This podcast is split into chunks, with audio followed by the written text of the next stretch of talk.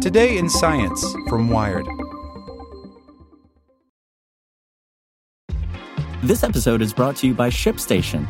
You know, some things take a lot of work, like sending little robots to far off distant planets. And just as that's challenging, so too is running a successful e commerce business, especially when there's so much to do.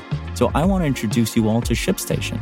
Now, I love using ShipStation because of its easy to use dashboard, which makes managing orders and printing labels a breeze and super smooth. Oh, and the customer service is just out of this world.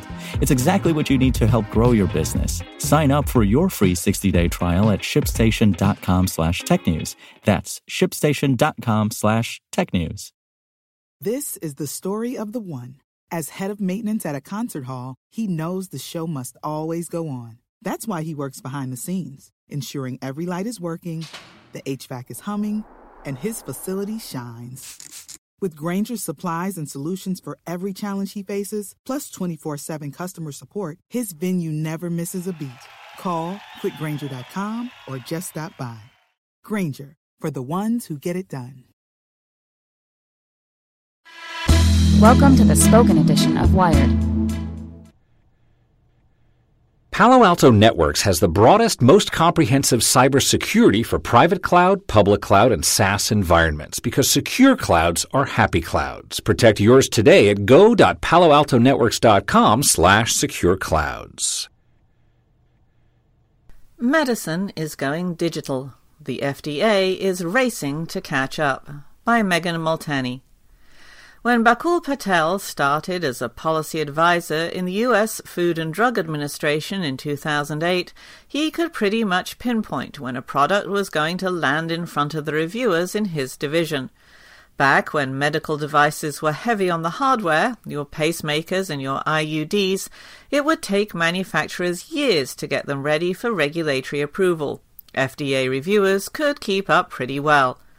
But as computer code took on more complex tasks like spotting specious moles and quantifying blood flow, their duties began to accelerate.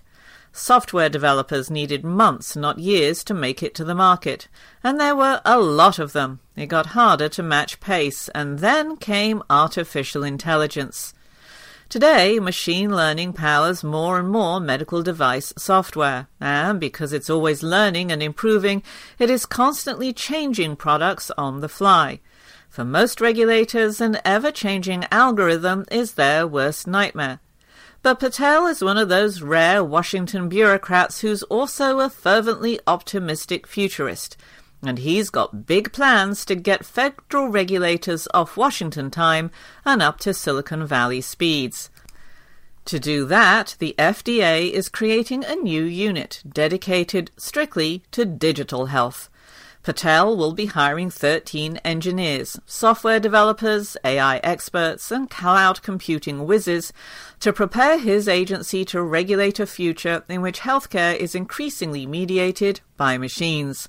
He's using funds generated by the Medical Device Division's user fee system, which is FDA's only other revenue stream besides congressional appropriations. He's also got plans to reimagine the path these machines will take to regulatory approval. For technology giants getting into the healthcare game, the timing couldn't be better. Last year, Google's venture capital arm, which manages around $2.4 billion, spent one third of its investments in the healthcare space. Its spin offs, Calico and Verily, are pursuing ambitious projects like smart contact lenses, Project Baseline, oh, and Beating Death. Apple, in addition to its wellness through wearables play, is already working closely with the FDA on an app to diagnose Parkinson's and IBM is employing its artificial intelligence engine Watson to do everything from treating cancers to discovering new drugs. Over the last year, FDA has put out a number of documents describing the agency's current thinking on digital health. These guidances help developers understand what FDA does and what it doesn't regulate as a medical device, and they reflect a largely hands off approach. The FDA focuses its limited resources mostly on high risk products, and the most recent of its proposed rules addresses software as a medical device, a category that would include medical apps, which remain largely unregulated. As Patel, now the Associate Center Director for Digital Health at FDA, was digging through the guidance's 1,400 comments, he had a light bulb moment. We've been trying to translate the current regulation paradigm for digital, he says. But what we have today and what we're going to have tomorrow are not really translatable. We need to take the blinders off and start with a clean sheet of paper. Rather than reviewing each line of code or medical device on its own merits for each of its intended uses, Patel wants to flip that framework on its head. Instead, he envisions a model something more like the TSA security line at the airport. New developers or manufacturers with spotty track records would still have to take off their shoes and go through the body scanner.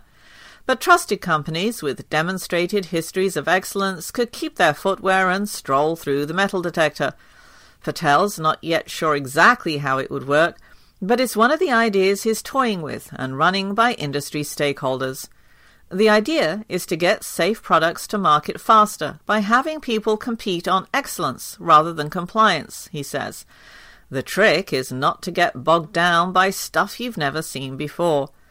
We're headed toward a zero code world where AI writes it for you, or you just say what you want and natural language processing takes care of the rest, says Patel. The pace will be tremendously faster than what we're seeing today. The question is, how do we align our regulations to that radically different development timeline? Well, whatever the approval process winds up looking like, it'll fall to the new Digital Health Unit to oversee and coordinate it between different offices within the FDA. Right now, those efforts are fragmented by specialty. Experts in the cardiology group would be in charge of a device that uses AI to quantify blood flowing through the heart while the radiology group would review an AI powered MRI reading software. Breaking out of these silos is the goal for the new group, since the same technologies will increasingly apply to products that cross cut across specialties. Amidst the HHS wide hiring freeze, Patel's been given the go ahead to start bringing new people into key positions. More jobs will be announced in October when the new Medical Device User Fee Amendment goes into effect. Every four years, FDA renegotiates this agreement with the industry, and the latest one established the formation of Patel's Digital Health Unit. The user fees will give him the money to make his hires, but in the meantime, he's already begun recruiting campaign in the high-tech hotbeds like Silicon Valley, Seattle, and Boston. His sales pitch should be familiar to tech types, the usual shaping the future and making the world a better place startup spiel. The only difference being Patel's startup is inside the federal government. The question is whether or not talented people will be willing to leave their corporate gigs and corporate salaries for a stint in Washington under the new administration. For the last eight years, talent flowed pretty freely between Obama's federal government and places like Google, Facebook, and Apple. A suddenly conservative anti science cloud cast over Washington has since cooled that jet stream. But if the digital information overlords know what's good for them, they'll get someone onto Patel's team. Because it's not every day a top regulator decides to wipe the slate clean. And it's not every day you get to write the rules that will rule what tomorrow's machines will write. This is the story of the one. As head of maintenance at a concert hall, he knows the show must always go on. That's why he works behind the scenes, ensuring every light is working, the HVAC is humming, and his facility shines. With Grainger's supplies and solutions for every challenge he faces, plus 24 7 customer support, his venue never misses a beat. Call quickgranger.com or just stop by. Grainger for the ones who get it done.